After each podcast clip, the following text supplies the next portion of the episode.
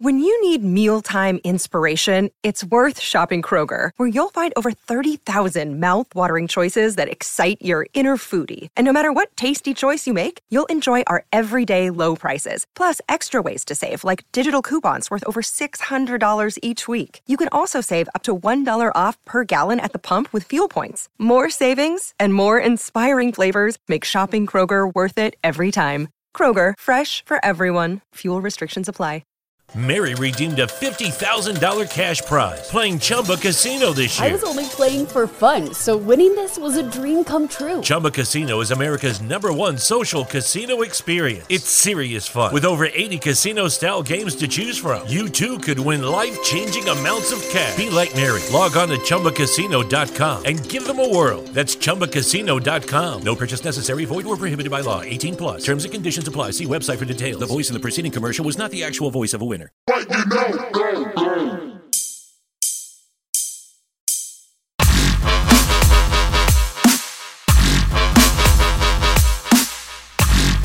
What is going on, Belly Up Sports fam? Mr. Shaka Cummings, Mr. Parker Ainsworth. Welcome to F in Sports, the podcast with two teachers great sports' biggest issues.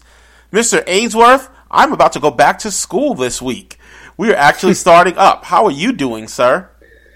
We're starting pretty quickly. I guess we got another week of orientation, and then uh, we start remotely the week after and in person a couple weeks after that. So things are speeding up here too in Dallas. It is hot, hot, hot outside though. You doing okay? the weather is much more cooperative here in Kentucky. Um, we are starting in person. So we actually start with students on Thursday. We have students that have the option to go remote. So I'm curious how many of them will take that option. But I'm looking forward to schools starting up. It seems like uh, maybe a little sense of normalcy, even though there's not going to be anything normal about schools at least for a little while. Yeah, nothing about school starting up is going to feel normal. It's going to be very weird. But uh, anyway, you want to hit us with some gold stars, Mr. Ainsworth? yeah. Um, speaking of trying to find normalcy, although I'm not sure school's the right place to find it, I'm going to give one gold star to Alex Smith. For those of you that don't recall, he had a pretty catastrophic, and after the details came out, it was fairly life threatening leg injury, actually, nearly two calendar years ago. Um, and Alex Smith got cleared for football activities this weekend. Um, you know, most people, I think, if they were in their early 30s or late 20s and had that kind of an injury, they would have just hung it up and called it a good career. Uh, but Alex was pretty convinced he was going to come back and play, and now he's, you know, he's in sweatpants and no pads or anything, but he's back out on the football field throwing the ball around. Um, so congrats and gold star to Alex Smith. That was not an easy two years. Well done. If he plays one play, he's got to be the comeback player of the year in the NFL. Like One play. one play One is all it takes. Um, my gold star goes to UFC because we had a great event last night. We saw the final fight, at least because fighters are weird. Sometimes they say they're retiring and then they don't. Uh, we saw the final fight in the career of Daniel Cormier. So gold star to him. He was a two division champion, actually held the belts at the same time in the light heavyweight and heavyweight division, uh, former Olympian. And he just had an incredible career. Like a lot of people will look at his career and they'll be down on it because they'll say he kind of came in second place a lot in his career. And he ended up being like the second best guy in a lot of instances. And that being said, he's held several championships and really represents the UFC pretty well. So uh, shout out to him, gold star to him, and gold star to the man who won the heavyweight championship last night. Defended his heavyweight championship versus Daniel Cormier. Stipe Miocic. Stipe Miocic is probably the greatest UFC heavyweight ever. I think he's got four successful title defenses, and he's won the belt on two separate occasions. So in six heavyweight championship fights in the UFC, he's won them. So that's pretty darn impressive, and he's only lost one, and that was to Daniel Cormier the first time they fought. So uh, shout out to those guys because they put on a great show. It was a five round fight. It was incredible. I really enjoyed it. Mr. Ainsworth, any more gold stars from you, sir? I got one for my bearded friend James Harden, and I'm going to list off some things that, as we wrapped up the regular season, James Harden has done that I don't think like people just kind of take this stuff for granted because they want to talk about how many free throws this or how many step backs that or whatever. Uh, so I'm going to throw out some stats really quickly. I'm going to try and be quick here. But James Harden wins his third straight NBA scoring title and joins Kevin Durant, Michael Jordan, and George Gervin as the only players to do so since the merger. James Harden finishes the season as the NBA leader in total points and steals, just the third player to ever do that. He's going to be an MVP finalist for his fourth consecutive year and is the only player in the NBA to do it each of the last four years. Uh, if the early voting holds, he will be a first team All NBA player for four consecutive years and six times in his eight years in Houston.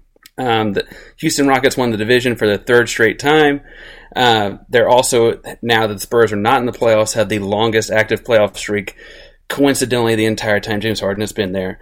Um, where's this? Uh, James Harden's 2020 stat line is 34.3 points, 7.5 assists, and 6.6 rebounds, 1.8 steals in 36 minutes a game. He's having this run of basketball that yes, like wild things happen in the playoffs. Yes, they run to Golden State, but it has been incredible. And so I like I when you start getting on lists with like only he and Jordan and Iverson have done the steals and points thing, or only he and Jordan and Wilt have done over 34 points per game in back-to-back seasons thing, or like like these different stats. So it's like, wait a second, we're comparing them to all-time great Hall of Fame players in so many categories.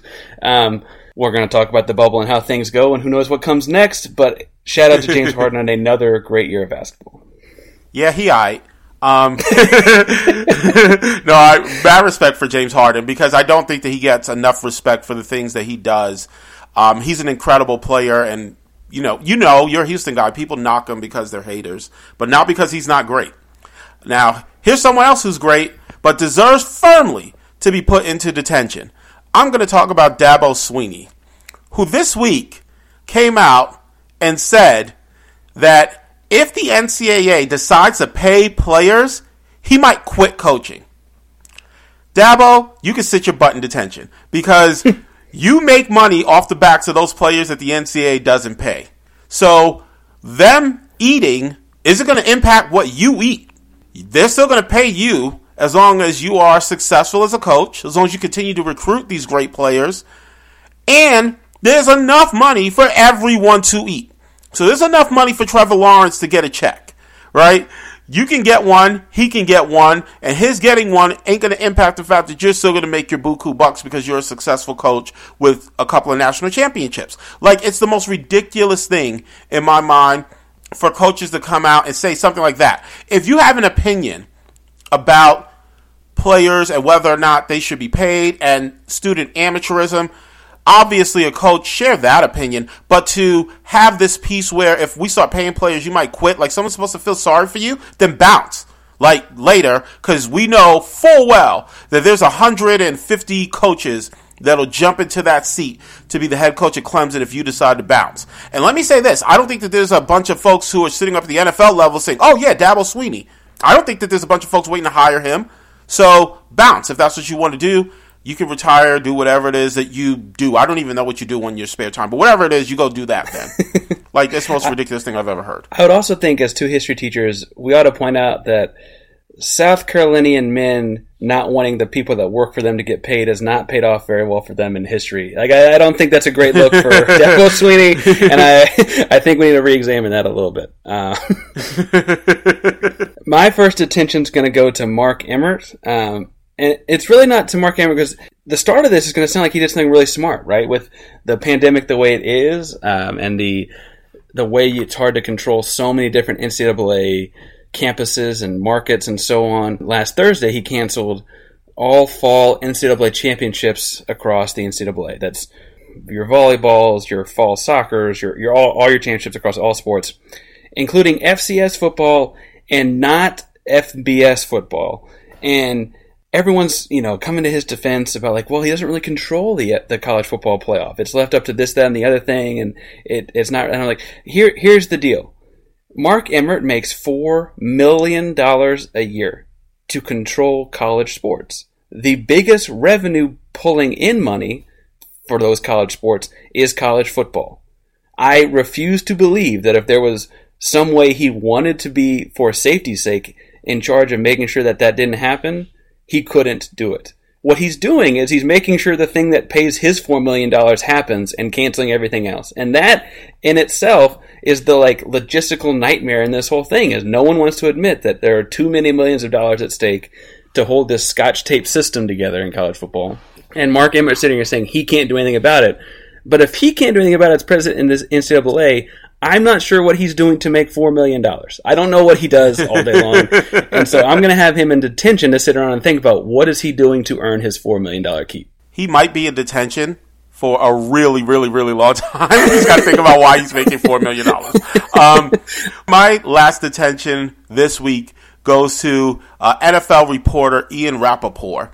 And I'm just going to read the tweet, and then I'm going to lose my flipping mind. Here's the tweet. Imagine if college football had the kind of leadership that the NFL and the NFLPA showed over the last few months to put the league and its players in position to play a full season amid a pandemic. Just the incredible hours of work and teamwork, and the NCAA is the opposite. Okay, so Ian Rapoport, if you want to diss the NCAA, be my guest. Because, frankly, if you listen to this podcast, the NCAA doesn't always get a lot of love on this podcast. So that organization can be dissed. In fact, I believe that in the detention right before this one, we dissed the NCAA. so we get that. But to prop up the NFL as if they have done something, the NFL's literally done nothing. Just a couple of weeks ago on this podcast, we were talking about the tweets from NFL players who were like, whoa, no one at the NFL level has really told us what you're going to do to kind of manage training camp and a pandemic. No one's really talked to us about that. That was just a couple of weeks ago. And now we're trying to pretend like the NFL is going to play a full season. I mean, listen, everyone's planning to play a full season. College football planned to play a full season until they realized they couldn't. The NFL's literally done nothing. They've gone to training camps. They're not going to have preseason games. So nothing's been done. So to propagate the NFL as if they've done something when literally they've done nothing is ridiculous. Players haven't even put pads on yet. Like, what has the NFL done except told people to come show up and really make sure that their facilities are clean? Like, they haven't actually done anything. So, Ian Rapoport can be the dude who wants to give props to the NFL. I'll, I'll wait until I see a game played. And to say that they are going to play a full season, like, that's what's implied in this tweet. They literally might not make it through a game. So, let's just hold off on all that praise. Because literally, the NFL's plan is baseball's plan and we see how that's working in terms of COVID transmissions. And oh, by the way, the NFL is going to do that with a roster that's twice the size. Good luck, NFL. Um, so I'm going to wait. Ian Rapoport can give out all the praise. I'm going to hold off. Detention, Ian Rapoport. Hang loose, buddy.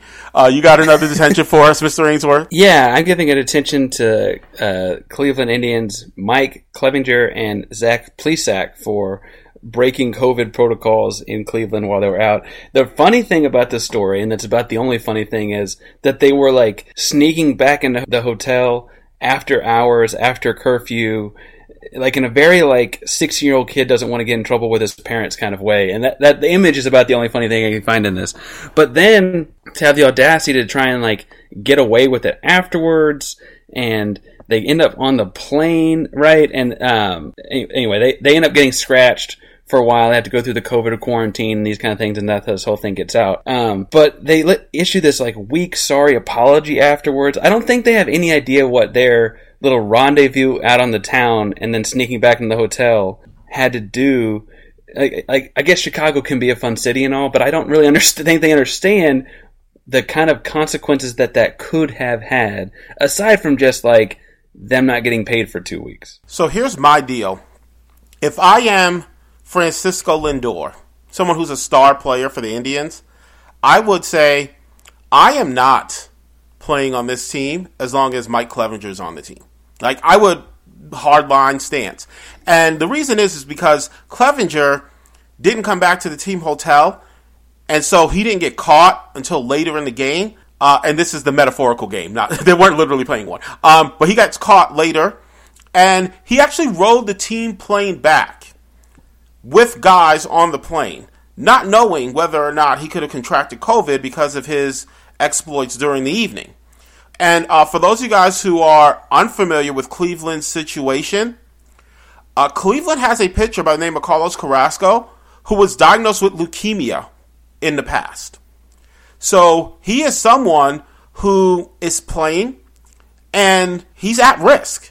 And for you to be that irresponsible, like if I was a star player for Cleveland, that dude can't be on the team because he's literally putting his teammates' life at risk. So we can't ball together. And my thing is just like this apology just lacks any understanding of any of that. It just it, it the I'd like to apologize to my Cleveland for my my action Saturday evening. I realize I made poor choices to leave the hotel and broke protocols. Like you don't realize what the consequences of the protocols are. Like you don't realize why those are in place. You're not realizing what the danger is in having done that. And it really, frankly, is this big warning case to me about, you know, this is a guy making millions of dollars to pitch a baseball and he can't, he's a grown man and he can't keep track of this. Like, it, this is, this is alarming in a lot of ways that this guy can't keep his stuff together. We'll talk more about other people that need to keep their stuff together as the pod goes on, but it's, it's a lot. It's a lot to take in.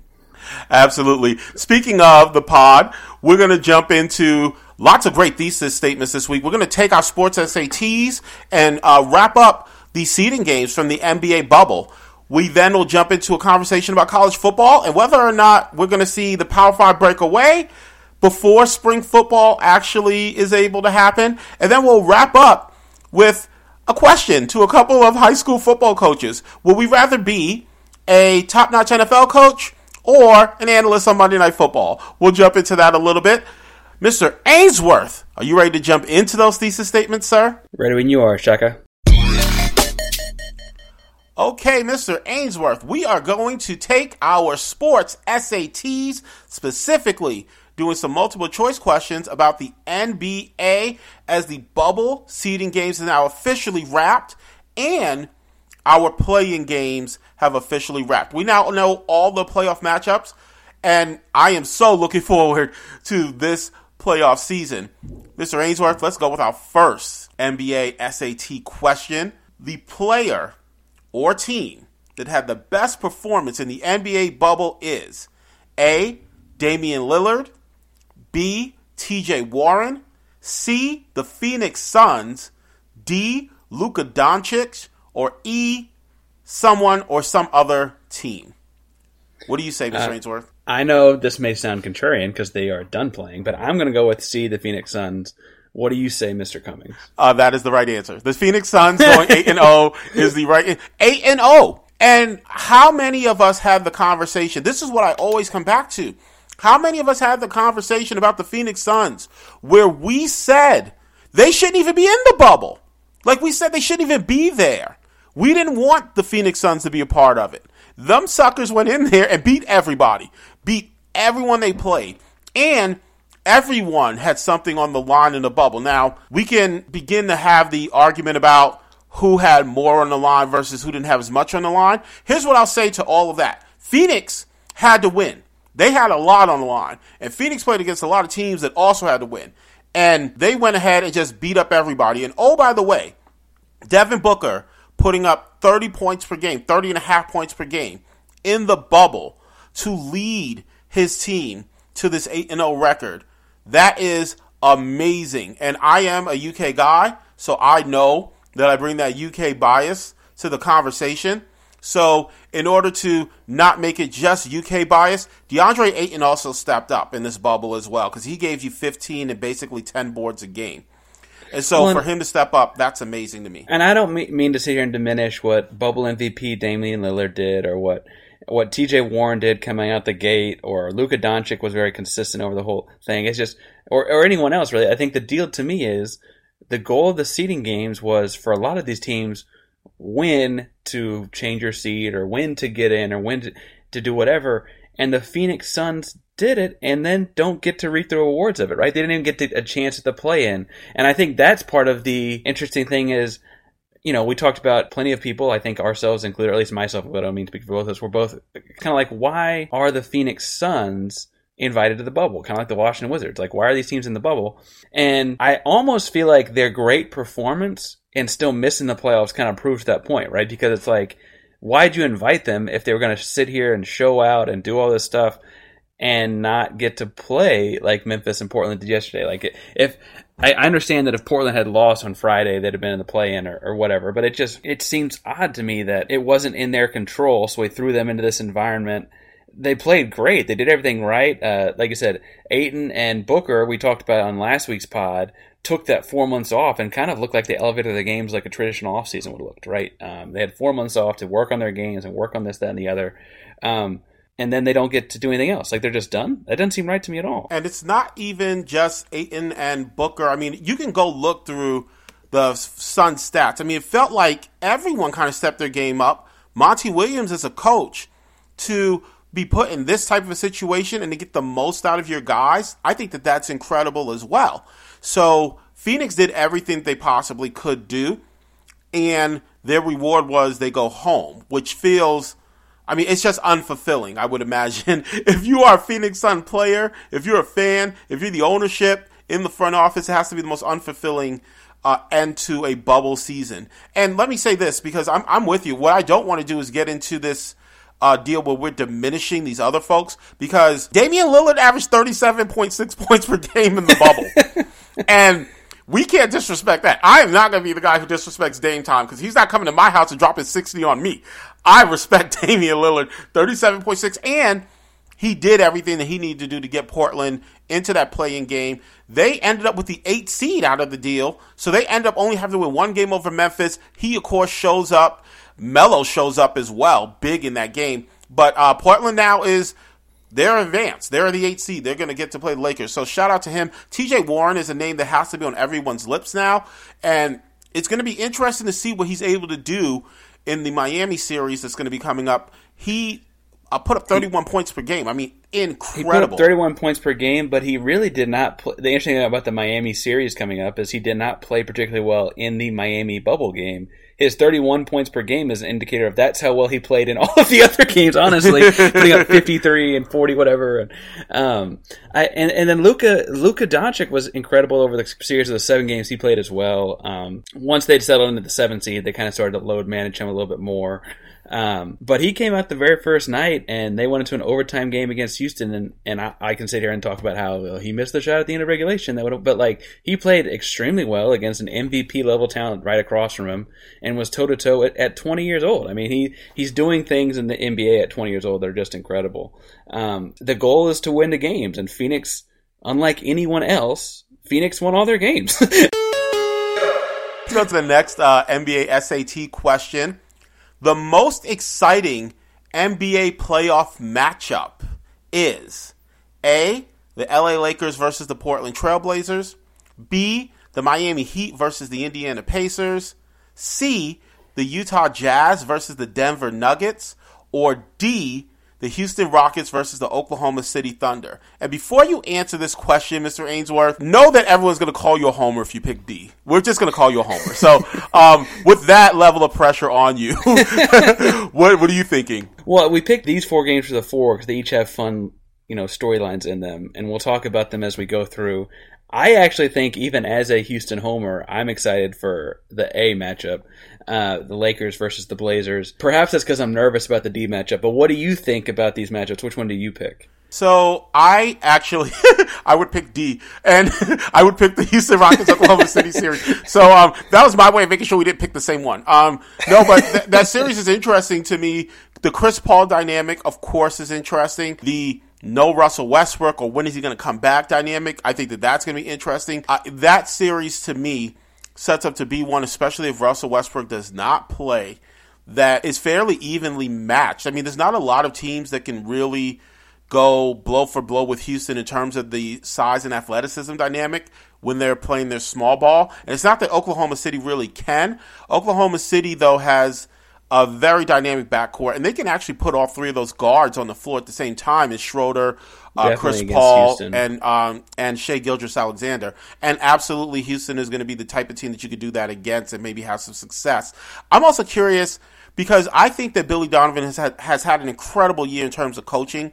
I'm curious as to what adjustments he's going to make versus a Mike D'Antoni led team because I think that D'Antoni like people look at him and they say, "Oh, he's just all offense and whatever." He does a great job of actually making in series adjustments in the playoffs. So you might whip them the first two games, but then all of a sudden they win the next four, and you're like, "What happened?" D'Antoni can coach guys? So I think that that coaching I, matchup is interesting.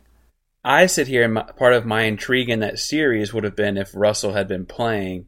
Not necessarily because, like, obviously as a Houston fan, that makes me a little more comfortable, but more so because you had Harden and Russell are both former Thunder players, and you had Chris Paul is a re- recent former Rockets player, right? And so you had this like back. They know each other very well. Franchises played in the playoffs in 2017 in a fun five game gentleman sweep. Um, I think the interesting thing in that series will be how many minutes can Steven Adams play because he will get every rebound while he's on the floor. But if they're running around him on defense and he can't get from the lane out to the three point line to cover people in time, and Houston's hitting, they could be in trouble, right? So like I think that'll be interesting in that series. I sat with the LA Lakers in Portland because I think people forget that even without Nurkic a year ago, this Portland team was in the Western Conference Finals. I know they had a little bit easier route and they got kind of destroyed when they got there by the Warriors, but like they were a Western Conference Finals team a year ago. Dame Lillard is clearly playing very, very well. And the other thing about watching that series is Portland's going to just try and score 140 points every night. Like like that's going to be their strategy against LeBron and the Lakers the whole time. Is like can we get 140 on these guys or not? And with no Avery Bradley and no Rajon Rondo, they might. like I It's- just uh, It's interesting because I heard someone say who's going to guard Damian Lillard, like one of these talking heads on the radio, and I'm like, what do you mean they have LeBron James? Like, let's not go too crazy and think that LeBron can't somehow manage to guard a guy like a Damian Lillard. Now, obviously, I don't think that you want him in that matchup for 40 minutes a night. That being said, you get to some crunch moments. LeBron's going to be the guy on Lillard. So then the question becomes is Lillard dynamic enough that he can get by a LeBron James? Because that is a very difficult puzzle to solve. Now, what what you're pointing to is the fact that they also have CJ McCollum. So like Damian Lillard is giving you almost 40. CJ is going to be tough. I don't know how the Lakers are going to deal with that. Obviously, I think that AD can manage Nurkic. The other piece that doesn't get talked about, and this is something that I said before we started getting rolling with this thing, is Carmelo Anthony actually plays clutch in clutch moments. He just hasn't had a ton of opportunities in his career. And as we saw in the Knicks for a playing game, man, it, it- gosh, you had to sneak that one in, huh?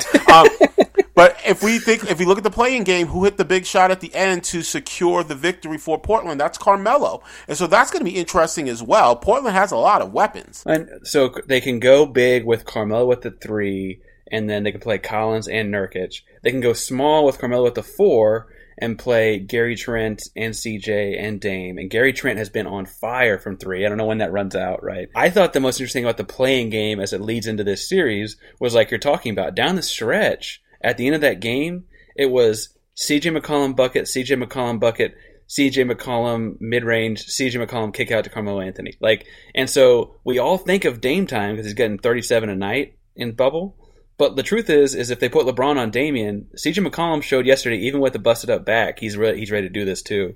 And I don't mean that LeBron and Anthony Davis can't do on the other end. I mean that that makes for fun basketball when the two teams are going to be doing that back and forth.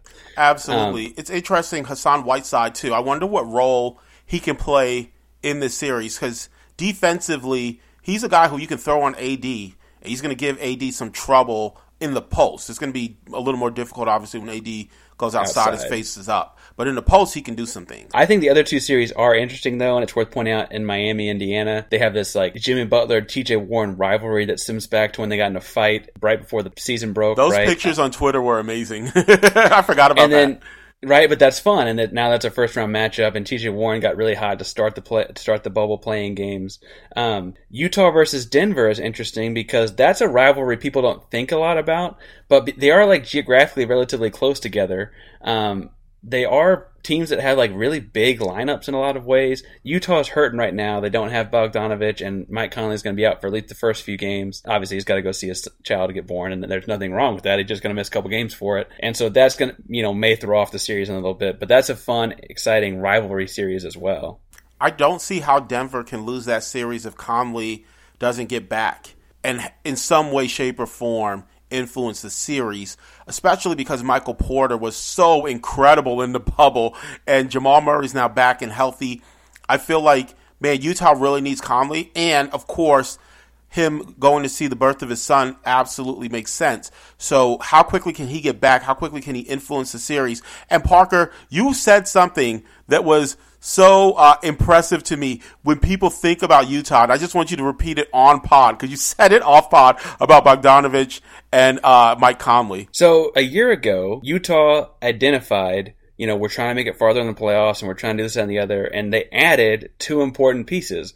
Conley as a defensive minded point guard and Bogdanovich as a guy that's a two way player who can stretch the floor, you know, big, long shooter. And now they're starting the playoffs without either. And it's so clearly like they identified these are two holes in their roster that they're still going to not have filled at the start of the playoffs. Conley will maybe back by the end of the first round, but Bogdanovich has opted out of the, or he, got, he had shoulder repair surgery. It sounded like he might have been scheduled a little bit late in the offseason or the pause season, if you want to call it pause season, but to he's going to miss the bubble. But um, it, I don't, I don't know how they will fare without those two guys because they clearly thought they needed them. I think it's fun because it is a rivalry though, and it's not one people typically think of.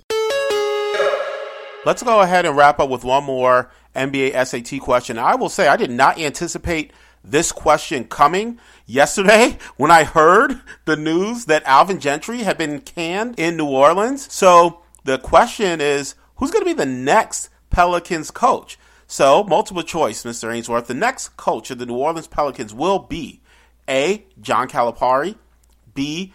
Ty Lue, C. Mark Jackson, D. Jason Kidd, E. Mike D'Antoni. What do you think? Uh, this is tough. it's because it pulls at a bunch of heartstrings for me. I'm gonna say B. Ty Lue. Um, I have a feeling I know what you're gonna say. Um, so I'm gonna go ahead and let you say it. Well, actually, I, so here's the thing, right? What I've said to you, basically, I mean, as consistently as I can remember saying it, is that if Mike D'Antoni doesn't get to the Western Conference Finals, I think he's to get canned in Houston because I think that Houston's to say it's time for a new voice or something to that effect because they've gone all in with this small ball thing, right?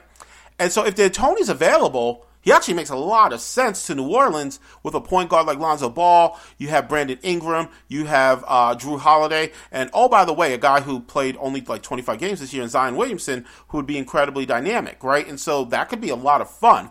But it does feel like normally when you can a coach that you don't just go ahead and get a guy who's just like the coach you got rid of.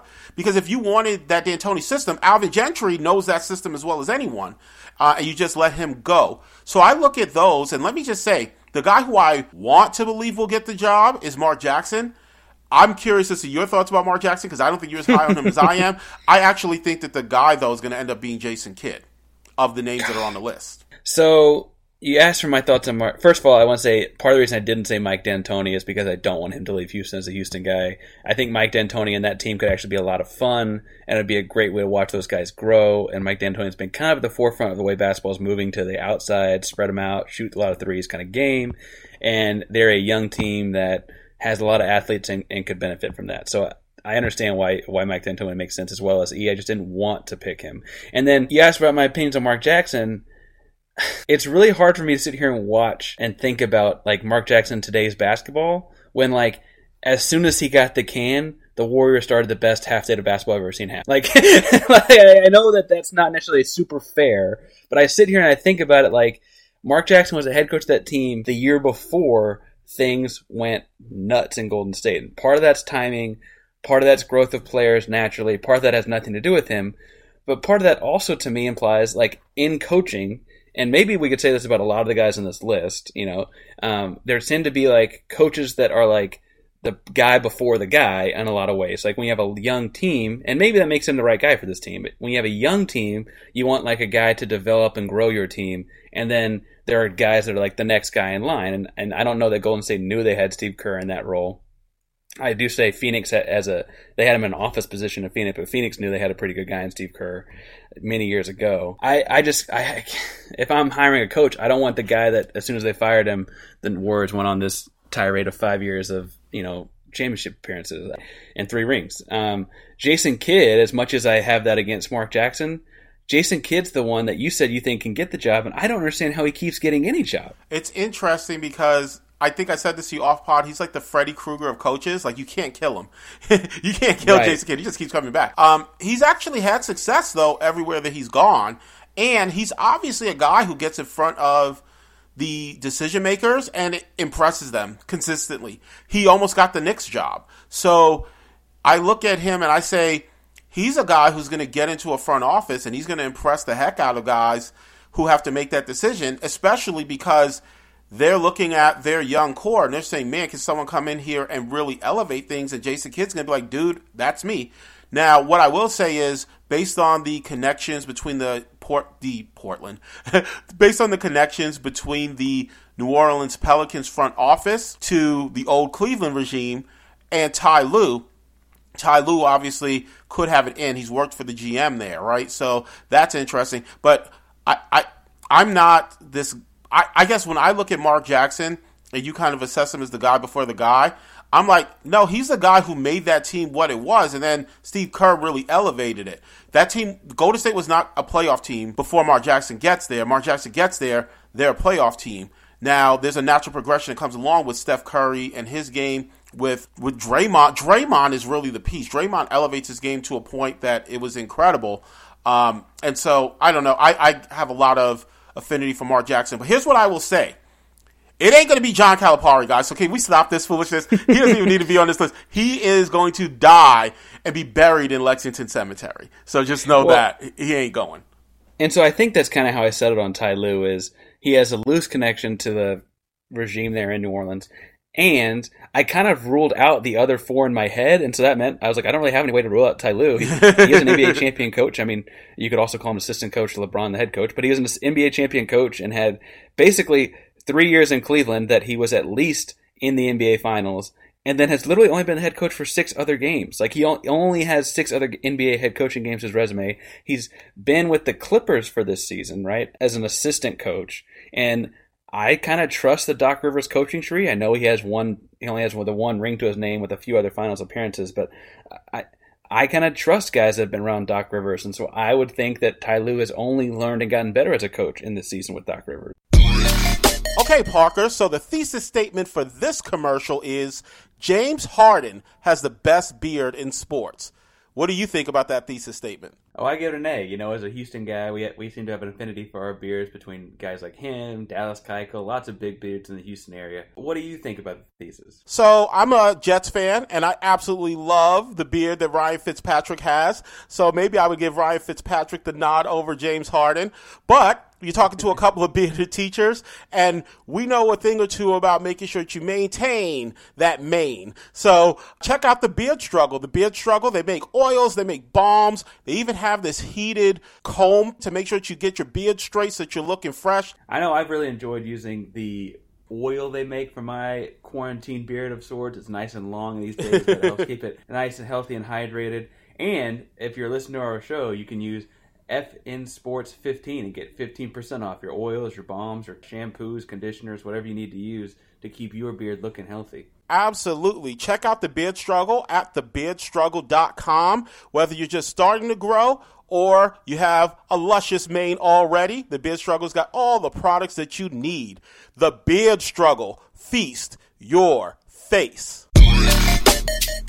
Okay, Mr. Ainsworth, we're going to jump into our second thesis statement of the pod. And this references the NCAA and some of the changes that have come due to the global pandemic. The thesis statement reads The Power Five will break off before they have any one conference play in the spring. I say that to you, Mr. Ainsworth. How do you grade that thesis statement? So I'm gonna. This is it hits me as weird for a lot of different reasons. I'm gonna end up at like a C minus, and I like I I just there's part of it that I just think are anyway. We'll t- we'll break it down. I'm at a C minus. I'm conflicted about it. What do you think? I think I'm going to be significantly higher. I think I'm actually going to be B plus, just to leave myself a little wiggle room. But it almost feels like an A, and we'll get into why that is. So, Mr. Ainsworth, we had a little bit of dissension with this particular thesis statement. The Power Five will break off before they have any one conference play in the spring. You were low C, I was high B. So I'm curious, talk to me about why that is because I know that you're of the mindset that the Power 5 is eventually going to break away. And and I absolutely think that this 2020 circumstances between the social justice movements of the summer and the COVID the entire time and the way that we're approaching this current college football season and guys like Justin Fields being like, guys, I just want to play. I transferred to school to play and now I can't play.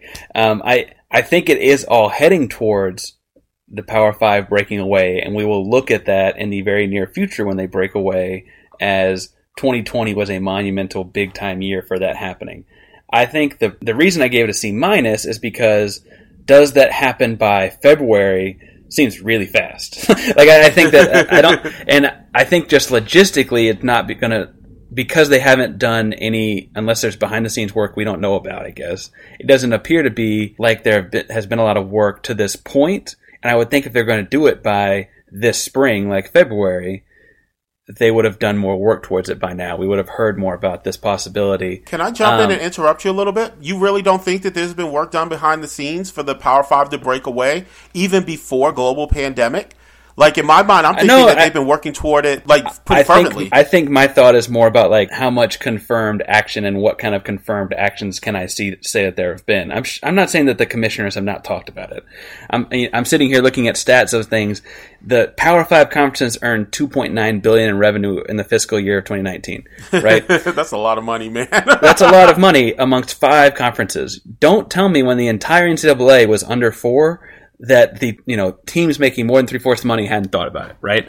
Um, I guess I mean more so that like I don't have concrete evidence in front of me about what steps they've been taking and how serious those steps have been. But that you know you got my stats out of me early. Making more than three fourths the money indicates that this should have been happened. Right? this should have already happened, and we don't need to be. Why are we sharing any of this cash? If right, like what that that's where I'm coming from on this. If I'm in a room with ten friends and five of us are making enough money for all you know all ten of us to eat, five of you got to go find somewhere else to eat. That's just how this goes. Um, You are the worst friend. I don't want to go to dinner with you at all. Um, let me say, I, I think that the sentiment is one that I definitely agree with. Uh, I think that there's probably been more conversation behind the scenes about breaking away than what we can prove. Now, obviously, I can't prove it, right? And so, what you're asking for is that level of evidence. What I will say is that we did have the uh, provost from the University of Minnesota who came out, and we actually talked about on this pod weeks back, who had talked about the fact that the Power Five has had these conversations and feels like they're ready to break away. Now, conference commissioners and lots of folks within the NCAA came out and kind of denounced that, right? They, that guy's just crazy talk. I, where there's smoke, there's fire. And so I would imagine that especially because of global pandemic, those conversations have been accelerated. I'm imagining that these conversations have already kind of occurred, but folks were like, hey, listen, we got TV deals and we've got college playoff deals and we can let some of these things kind of finagle and work themselves out. And I'm also sh- thinking that there were some of these folks who would like to see maybe even a few more teams be added to the Power Five when they break away. So, for instance, what markets can we potentially get that we don't have access to now?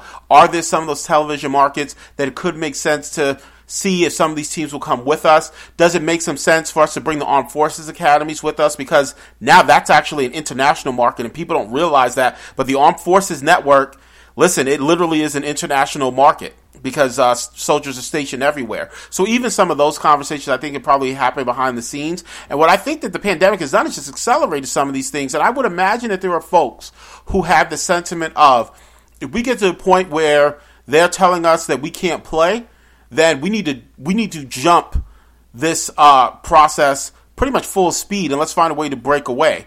Now the question becomes, as you mentioned, can we do it by February? Well, I don't know if we can do it by February, but we're assuming, and I still think it's a big assumption, that the NCAA or that the conferences that have decided that they're not going to play in the fall are going to have a viable idea for playing in the spring. I don't know if they're going to have a viable idea for playing in the spring. And even if they come up with a viable idea for playing in the spring, I don't know how they implement that idea and play another season coming back in August. So essentially, you're going to tell athletes that they have to play football basically for an entire year without any sort of meaningful break. And now, how are you going to do that in terms of the physicality of the sport? What are you going to do in terms of eligibility of athletes? What about athletes who transfer in mid season? So they'll come in in January. Are those folks going to be eligible for the spring season? There seems like a lot of questions that need to be answered. What are you going to do if someone has a bad spring and you want to get rid of your coach? Are you going to allow that person to be like? How are you going to get a new coach in such a short time frame? What about if a guy wants to transfer? Like, there's just so many logistical Well, and- pieces. And, so that's again, I sit here with a C minus on it because the thesis does assume that some conference will play this spring. Um, I will say the NCAA has shown me very little indication they care about health of football players outside of anything more than moneymakers, and so I don't know that the NCAA will care a lot about how many games they're playing in the calendar year 2021.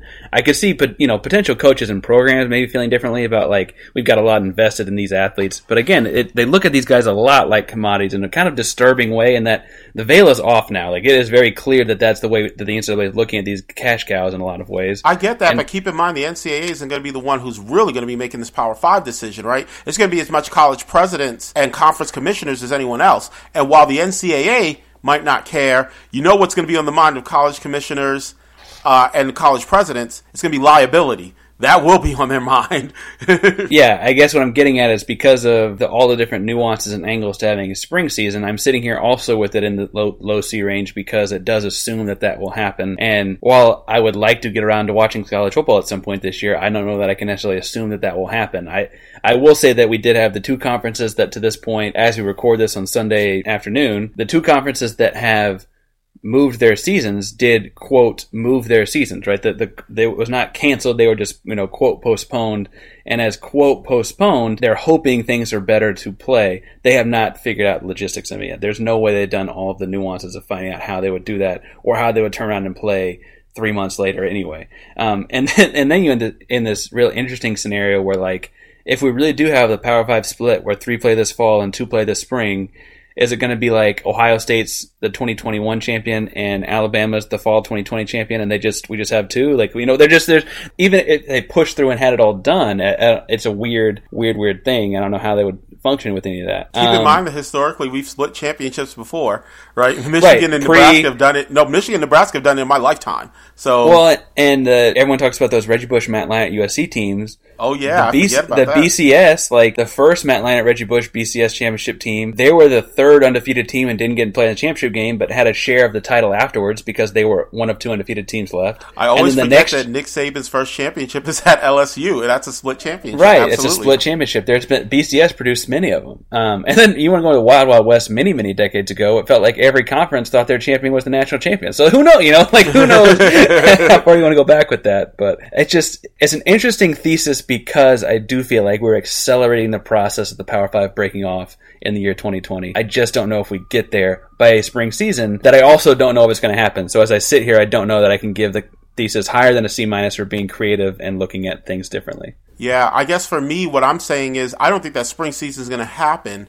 And because I don't think the spring season is going to happen, by default, the Power Five is going to break away before football games played in the spring because it's just not going to happen. So therefore, it's a pretty high grade for me.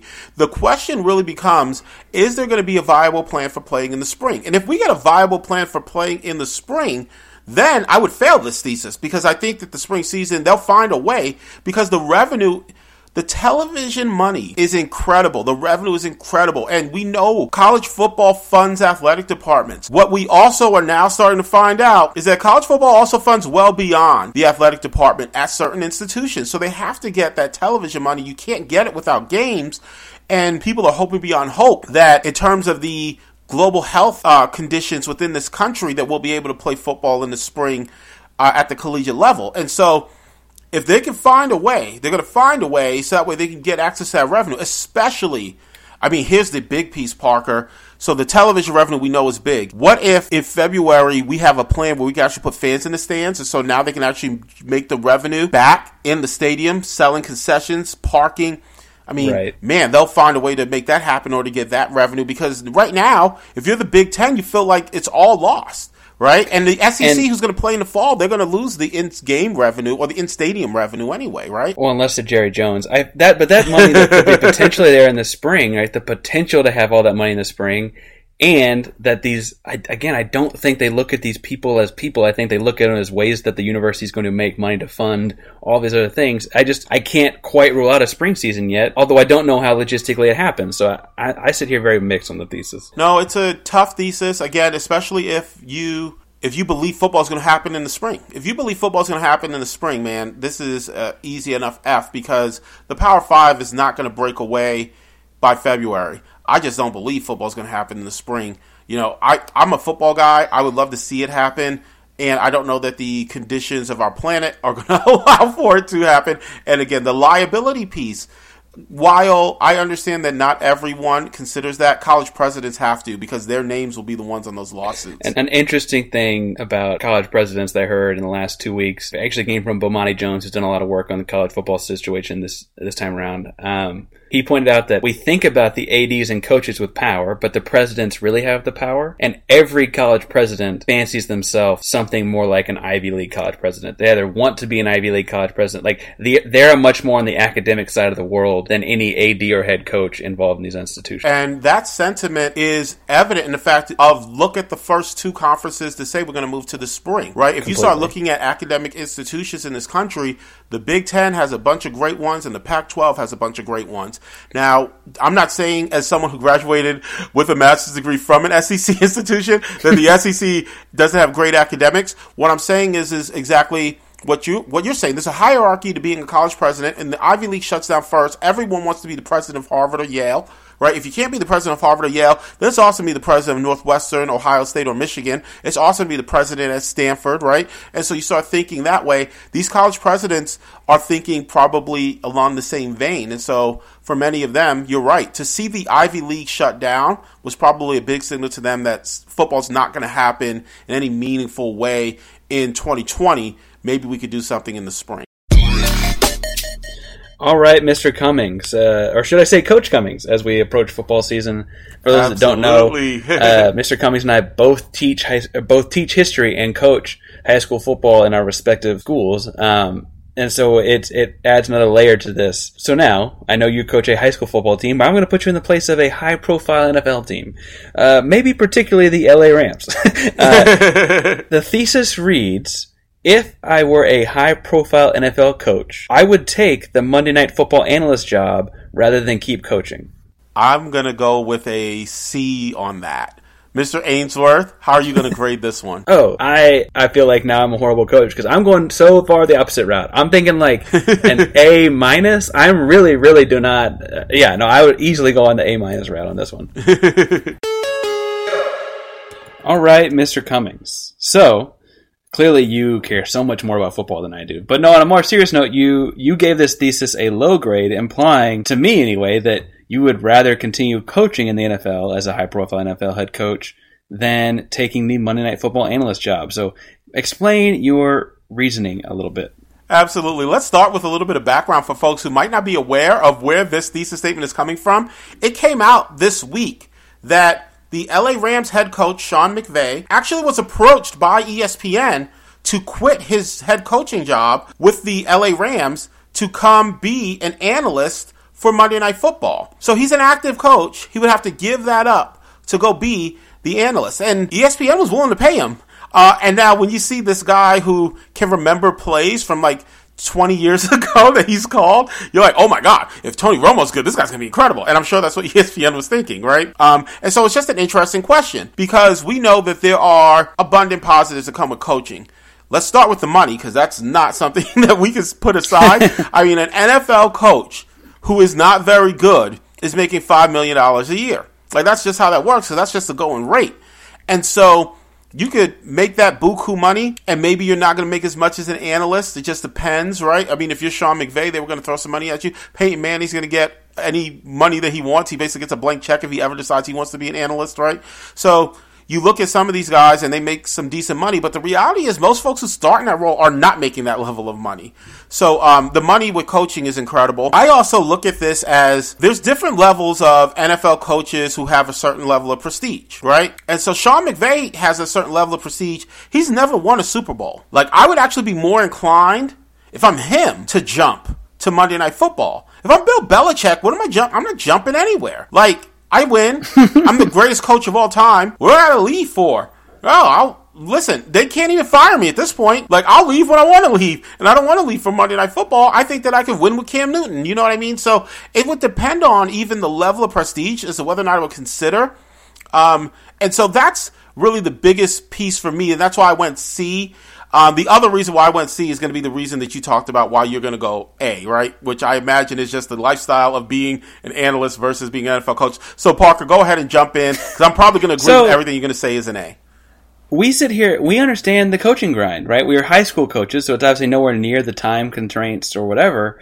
But there are plenty of nights I'm getting three or four hours of sleep because I get back from a game late, I'm uploading film, I'm doing this and then breaking it down. The coaching lifestyle is a grind. It is all film all the time. You cannot stop working. And then when the season's over, you do it all over again for every single kid you're looking at drafting. And then when the draft is over, you're doing it all over again in the summer and off season, trying to get ready for the fall to be better. Like this is a nonstop, year long process. And you're make you know Sean McVay's contract although it's not, whole, not like all the incentives are not out there it looks like he's making between two and a half and three million dollars a year to do a lot of work. I mean I, you can sit here and talk about how an NFL football coach in the grand scheme of the world maybe isn't worth it but he's making between two and a half three million dollars a year. He is also in the most competitive division in football right now with the Seahawks the Niners his team and then you also have this up and coming Cardinals team that added a guy named DeAndre Hopkins the offseason. So like you you really do have a challenging job ahead of you, and you're telling me I can turn that job in to work 16 Mondays a year or what 17 Mondays a year, whatever it is. Like, wait a second, I'm all in on this. I don't this like yes those and I don't mean to diminish the work that Monday Night Football. oh, it's and, too you know, late. Tony Romo's already in your mentions. Let me just tell those, you. those guys absolutely put in work ahead of time to do their research on the teams and this and the other. But I don't think it. There's a reason that a lot of these guys are former players and head coaches. It's nowhere near the amount of time. And then I look at like what they paid a guy like Jason Witten to do this job. Jason Witten's contract was four and a half million dollars, and he was terrible. Can, he was and he terrible. was terrible. I think I can do better than that. I'll take. I'll tell ESPN right now. Call me up. I'll take half of what you paid Witten and do a better job. I promise. Forget it. Like ESPN, I, call me up because I'll take half of what Parker was going to take.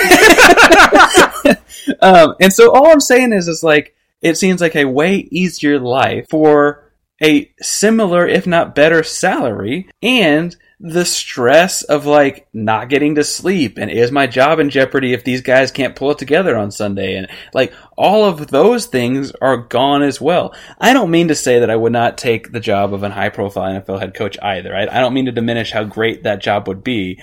I'm just sitting here saying that if I can not sleep for the entire fall and grind and like be sitting in a film room with a computer grinding tape all the time, and I can like leisurely spend my week researching the two teams that play Monday night and then go out and watch a game and talk about it while it's on the air and do that for just the fall.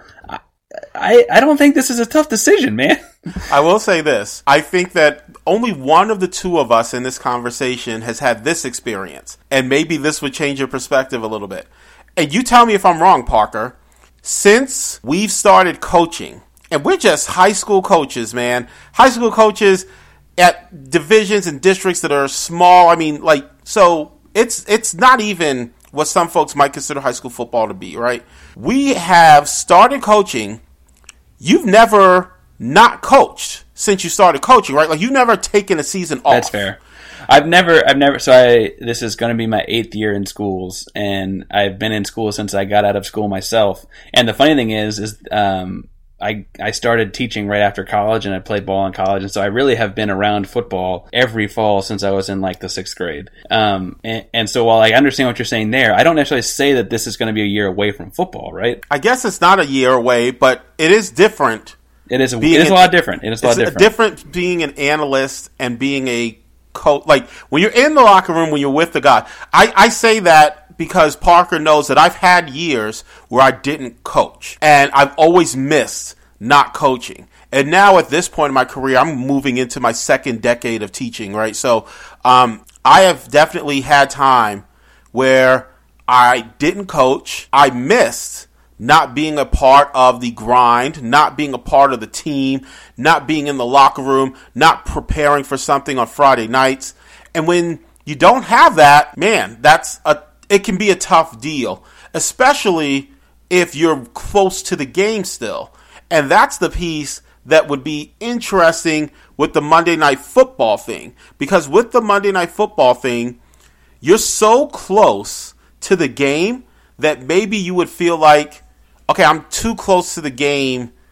I need to get back into what I'm used to doing, which is coaching, because that maybe feels more comfortable to you.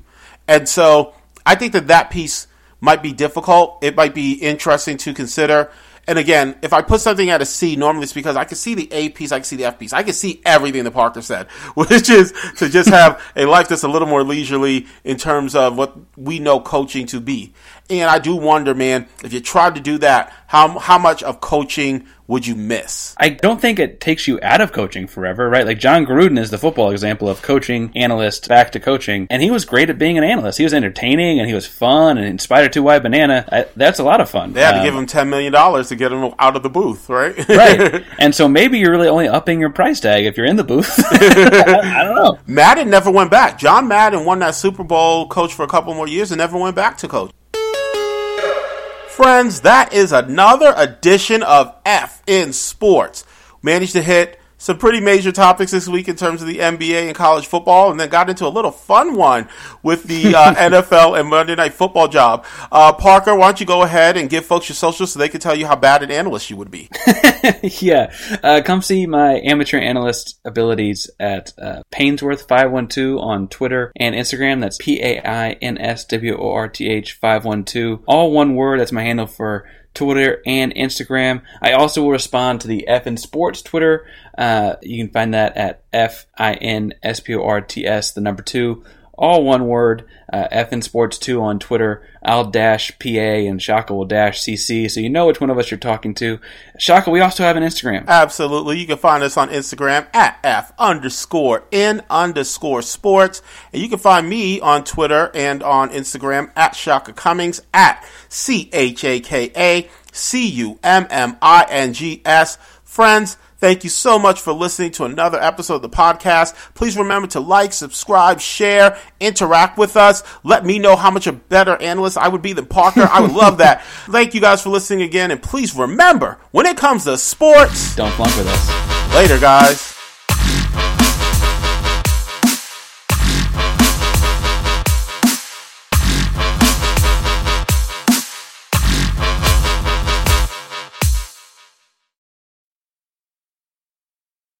Mary redeemed a $50,000 cash prize playing Chumba Casino this year. I was only playing for fun, so winning this was a dream come true. Chumba Casino is America's number one social casino experience. It's serious fun. With over 80 casino style games to choose from, you too could win life changing amounts of cash. Be like Mary. Log on to chumbacasino.com and give them a whirl. That's chumbacasino.com. No purchase necessary, void or prohibited by law. 18 plus. Terms and conditions apply. See website for details. The voice in the preceding commercial was not the actual voice of a winner.